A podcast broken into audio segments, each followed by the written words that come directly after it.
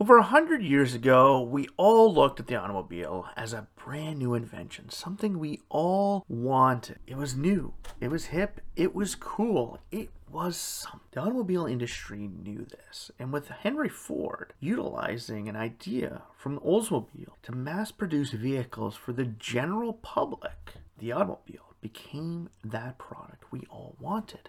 And during the roaring 20s, when consumerism was rampant and people were able to buy anything they wanted due to the growth after the end of World War I, the automobile industry blew up and everyone wanted a piece of it.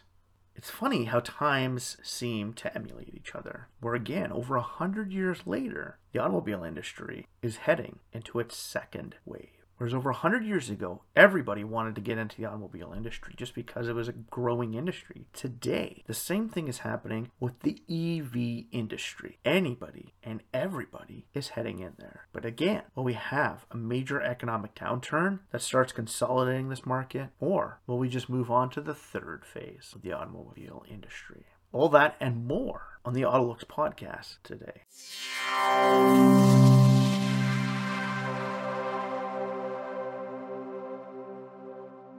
Welcome back to the AutoLooks podcast. I am your host, as always, the doctor to the automotive industry, Mr. Everett J, coming to you from our main website, AutoLooks.net. If you haven't been there, stop by, check it out, and look at some of our ratings, corporate links, websites, or hell, even check out the calendar to see whose birthday in the automotive industry it is today. We cover it all on the AutoLooks.net website. And if you're an educator or parent who wants to learn more about the products, we do have children's books and our corporate links websites and help pages can help you find the information you are looking for. From help with picking the right electric product to calculating your miles per gallon, AutoLooks has a help page for you. So stop by and check it out. And if you want to follow us, follow the AutoLooks podcast on a weekly basis for brand new episodes on any major streaming site or social media posts. All from AutoLooks and Ecom Entertainment Media. I am your host, Everett J, and this is the AutoLooks Podcast. So, like I said in the beginning, we are now heading into our second wave of the automobile industry. Everybody seems to think that, you know, after the fall of World War II, we were heading into our second phase with the growth of the auto industry everywhere around the world. No, we were actually still growing the industry at that point in time. We were still in our first wave of the automobile industry. Because even by the 50s, there were nations around the world that were just starting to get into the automobile automotive industry. From the turn of the century all the way up until the 70s, the first wave of the automobile industry was going through. It really wasn't until the 1980s that the industry had finally hit that maturity stage where growth was still happening, but not at an advanced scale as it once was. So the market needed to start consolidating and merging together because we were all fighting for a market share that was hardly growing every single year. This can be highly seen even in the American marketplace of the 1990s, because by the early 2000s, many of the previous small manufacturers were gone. There were no new manufacturers coming out. The newest one being Saturn, which was just another division of General Motors. But even by the early early 2000s, General Motors started trimming the fat of some of their divisions. Ford got rid of Mercury, Chrysler got rid of Plymouth, General Motors cut Oldsmobile, Pontiac, and eventually the Saturn brand. Cutting ties with Saab, Suzuki, and reducing their share in Isuzu, General Motors was trimming down to focus on their core products. Knowing that market share around the world wasn't growing as rampantly as it was all the way up until the late 70s, we were now hitting that peak in the automobile industry. And then, all of a sudden, this little company from California brings out this new form of propulsion utilizing a lithium ion battery from a laptop expanded in size to go underneath a vehicle and utilizing a Lotus Elise platform. Tesla hits the market with its Roadster.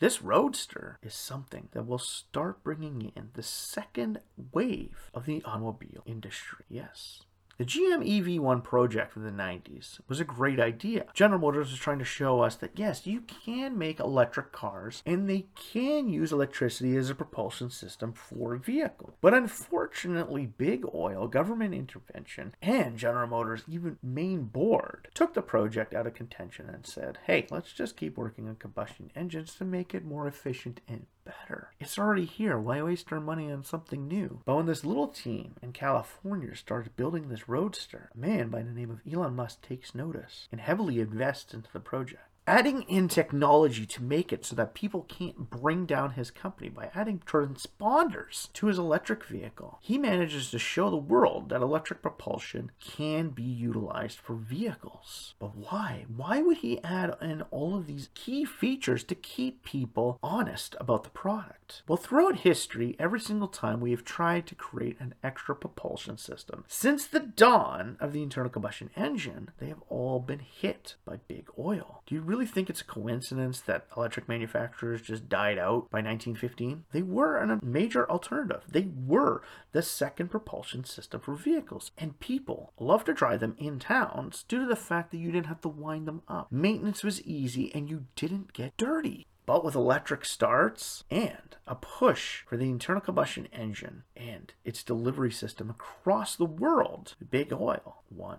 Again in the 70s, when we started pushing it during the oil embargo, we managed to get cheap oil once again. And electricity was shown to us as a slow and boring type of vehicle. If you have not watched The Simpsons when they go to Disney and ride in their electric car, and he says, I am an electric car. I don't go very far or travel very fast, and people would think you're gay. Like, really, you watch that episode, it makes you believe that the electric car is, is a dud. But the electric car, by this time, batteries were able to contain more power. And being that we started creating electricity from renewable sources in the 80s, and more of us becoming more aware of what we were doing to the earth throughout the 90s. You want proof of it? Go back and watch the movie Biodome. I get it, it's got Pauly Shore and Sean Baldwin in it, but that movie was all about saving the world. This was a big thing in the 90s. This was being pushed in the 2000s. By the teen years of the 2000s, this electric industry started taking off with the release of the Tesla Model S, paving the way for more people to get into the electric car industry. And with Tesla wanting to bring to market a vehicle for the average consumer, the Model 3, the electric car industry was starting to grow. By the late teen years, governments around the world started heavily investing into the infrastructure requirements for the electric industry. More and more people being concerned about the environment around us and what we are doing to it. Governments started mandating that we need to change our mindset. We need to move away from fossil fuels. We need to move into a greener future. And like we talked about on previous podcasts about putting all of our eggs in one basket, they really went about it not in the world's greatest way, but in a good way that we needed to make a change. By pushing this infrastructure out into the world, and by governments all around the world stating that by 2030 and even 2050 recommendations, the internal combustion engine was on the way out. We need to replace this. And with over a billion cars on the planet that need to be changed, that is a massive market. Sure, we get it. Countries like India and China are trying to move a more public transit style system where China gives out lottery tickets for you to get just one vehicle because you can't own, like most of us in North America, an average of two vehicles per driveway. And if you're weird like me, you got four. Well, technically five. I'm one of those odd cases. I like my cars. So, replacement of all those vehicles makes this market look very exciting to people. And with it, we start to see more entrepreneurs moving into it. Hell, tech companies are moving into it. The EV industry isn't just blowing up on a massive scale within the automobile industry itself, it's blowing up outside of the automobile industry with companies like Apple, Dyson, and Sony working on automotive projects. Not all of them have come through, and not all of them have made it after people realize how much it costs to produce a mass production vehicle. But and yet, we're still getting all of these new car companies. By the early 2000s, the American automobile industry was essentially whittled down to the big two, with Chrysler being merged partly with Daimler. They were no longer a main constitute of the name the Big Three, and today Chrysler is just a shell of itself, similar to that of AMC, the company it formerly bought out. Today, there's not much left of the original Chrysler. General Motors and Ford are it for the American automobile industry, but with Tesla being more valuable than any other automobile company in the world, producing only nearly four models shows us that how valuable this market is. And with it, we get more interest into this marketplace, similar to that of over a hundred years ago when everybody started getting in. Think about it. When you start going through a book like I did about the 1930s and the automobile growth, just the, during that time, you see that there's the big three, but then you also see that Packard, Studebaker, Hudson are also massive. You get Nash Kelvinator, American Austin, Willys Jeep, or essentially Willys Corporation, Pierce Arrow. Like, there are so many companies. And today, a marketplace like China spearheaded that second wave. With China's population being the second most populous country in the world, first when their automobile explosion started, they had over a billion possible contenders for the automobile industry. And you have to remember, until the late teen years, people in China weren't able to afford vehicles. It was a small automotive marketplace. Same with India. Now, with more of their people moving into a middle class area of the segment, more people are able to afford vehicles. When your market originally is only about 150 million people for a market share, you think, well, that's huge. But in a population of over a billion people, that's still pretty small. But when that middle class becomes over half a billion people, greater than the American industry as a whole, a lot of companies start to take notice and say, this industry is growing and we want to make money. In an average week in the past decade, I have heard about a new Chinese car company or a new division from an existing Chinese car company coming out on a weekly basis. Currently, right now on my AutoLooks page, I have nearly 20 new companies just from China waiting to be put onto our website. And these are ones that have only appeared in the past eight months. Like the industry is growing. And with the fall of American Motors during the 80s, America got whittled down to only the big three. They no longer had a fourth automotive contender in the American marketplace. Today, the American marketplace big three consists of General Motors, Ford, and Tesla, with smaller makes like Lucid, Rivian, Lordstown, and Alpha Motors sitting in its way. The past decade has seen the American automobile industry grow exponentially on the EV forefront than anywhere else in the marketplace. People are looking at electric vehicles and saying, hey, I want to make the switch. Combustion vehicles are slowly faltering out. And with the American product line from General Motors and Ford not having sedans, the electric marketplace, which does have sedans, is starting to merge in. They have the products that people still want. But it's not just America and China that are showing renewed interest in the automotive world. Canada now has makes. Daymak was a supplier of e-bikes in Canada and are now moving into the quadricycle marketplace with their Spiritus EV. Hell, ElectraMeccanica is moving into the electric marketplace as well. We've had our own production pickup truck, the Havelaar appear in our country. And with Maple Majestic proving that there is people interested, even in our small little country, who want to build car companies. Australia, whose auto industry is completely gone thanks to high wages and a small marketplace. The Australian auto industry is gone, but there's renewed interest in the new electric vehicle. Ace is one of those car companies. H2X, the hydrogen conversion vehicles, is another. All of these little countries around the world are starting to showcase to us the electric car industry is booming. Until Rimac showed up, nobody ever heard of a Croatian automotive company. Nobody even knew that Croatia built cars. But Rimac, who now owns Bugatti, has become one of the biggest in the world. The EV contenders from around the world are showcasing to us that the second wave of the automotive world expansion is upon us. And even with more emphasis on public transit and autonomous shuttle vehicles for the likes of Uber and Lyft around the world, the automotive industry is still seeing a resurgence in its expansion with many old car companies trying to come back to enter these marketplaces just to take advantage of it, like Borgward entering the Chinese marketplace just to utilize an old school name in a new place. Hell, MG is back, and MG is moving into the electric world. With the growth of brand new electric car companies and its industry as a whole, we're seeing a company growth rate not seen in nearly a hundred years. Whereas the 50s and 60s was more about consolidation, and the 80s was more about bankruptcy for all these smaller makes. The 2020s is about the mass expansion of the American and world automotive industry, with many new car companies coming out. Some markets may not be too receptive to these new smaller makes, but in others, people are pushing through. In the end, will they all make it? No. We have covered that on a previous podcast. Who will win the EV wars? There are a few that can make it, but you still have to remember that the big auto players out there are still major contenders in saving their spot with the investments that Volkswagen,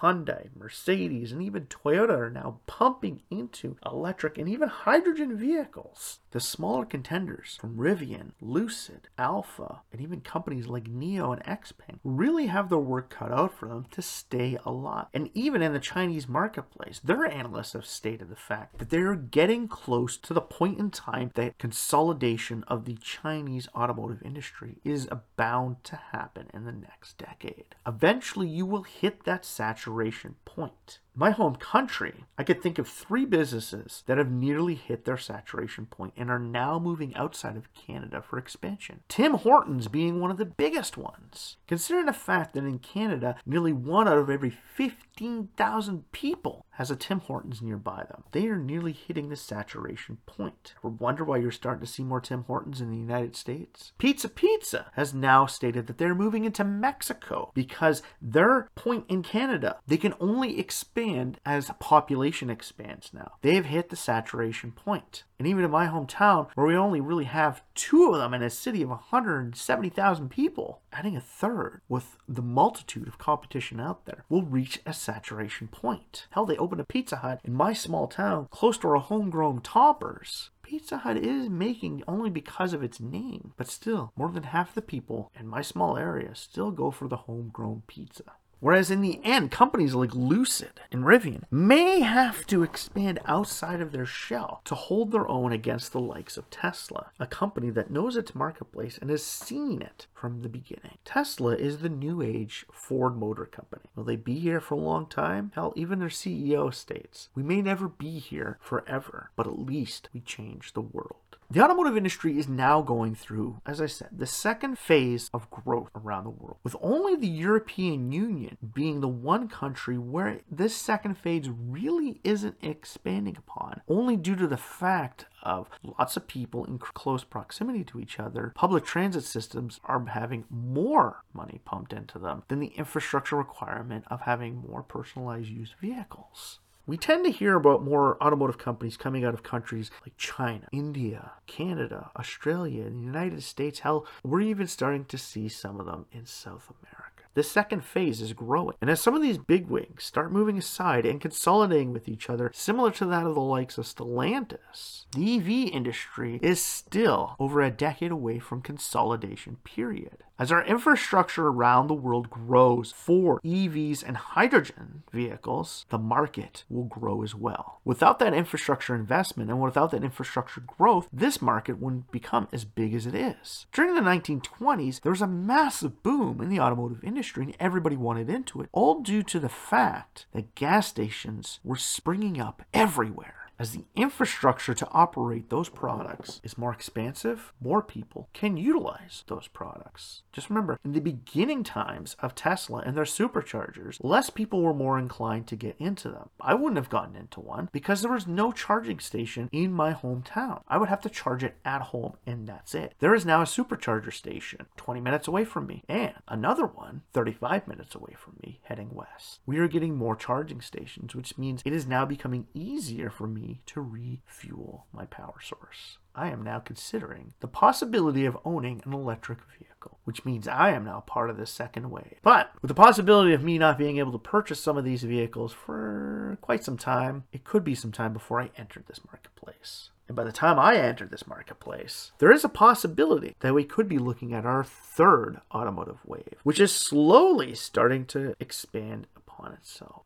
Third automotive wave that we t- speak of are flying cars something that we are already looking at as we are in the second wave of the automotive industry. The third wave may be 50 to 80 years away from happening, with the possibility of 2060 being the earliest that this market could possibly start taking off. But until we manage to make products that are more viable for the average consumer, the third wave of the automobile industry is still a long ways away. And when you consider that by the 2040s is when consolidation in the electric car industry will start to happen. Whereas countries around the world are setting dates as 2035 for the end of combustion engine, we now know that consolidation within the electric vehicle industry won't start happening until those mandates are hit. Because by that time, we'll finally have hit the saturation point for infrastructure, where it is everywhere and by that time, with people changing their vehicles out on, on nearly a decade basis, we are but only a decade away from the average consumer owning an electric car. So, really, the second wave is now upon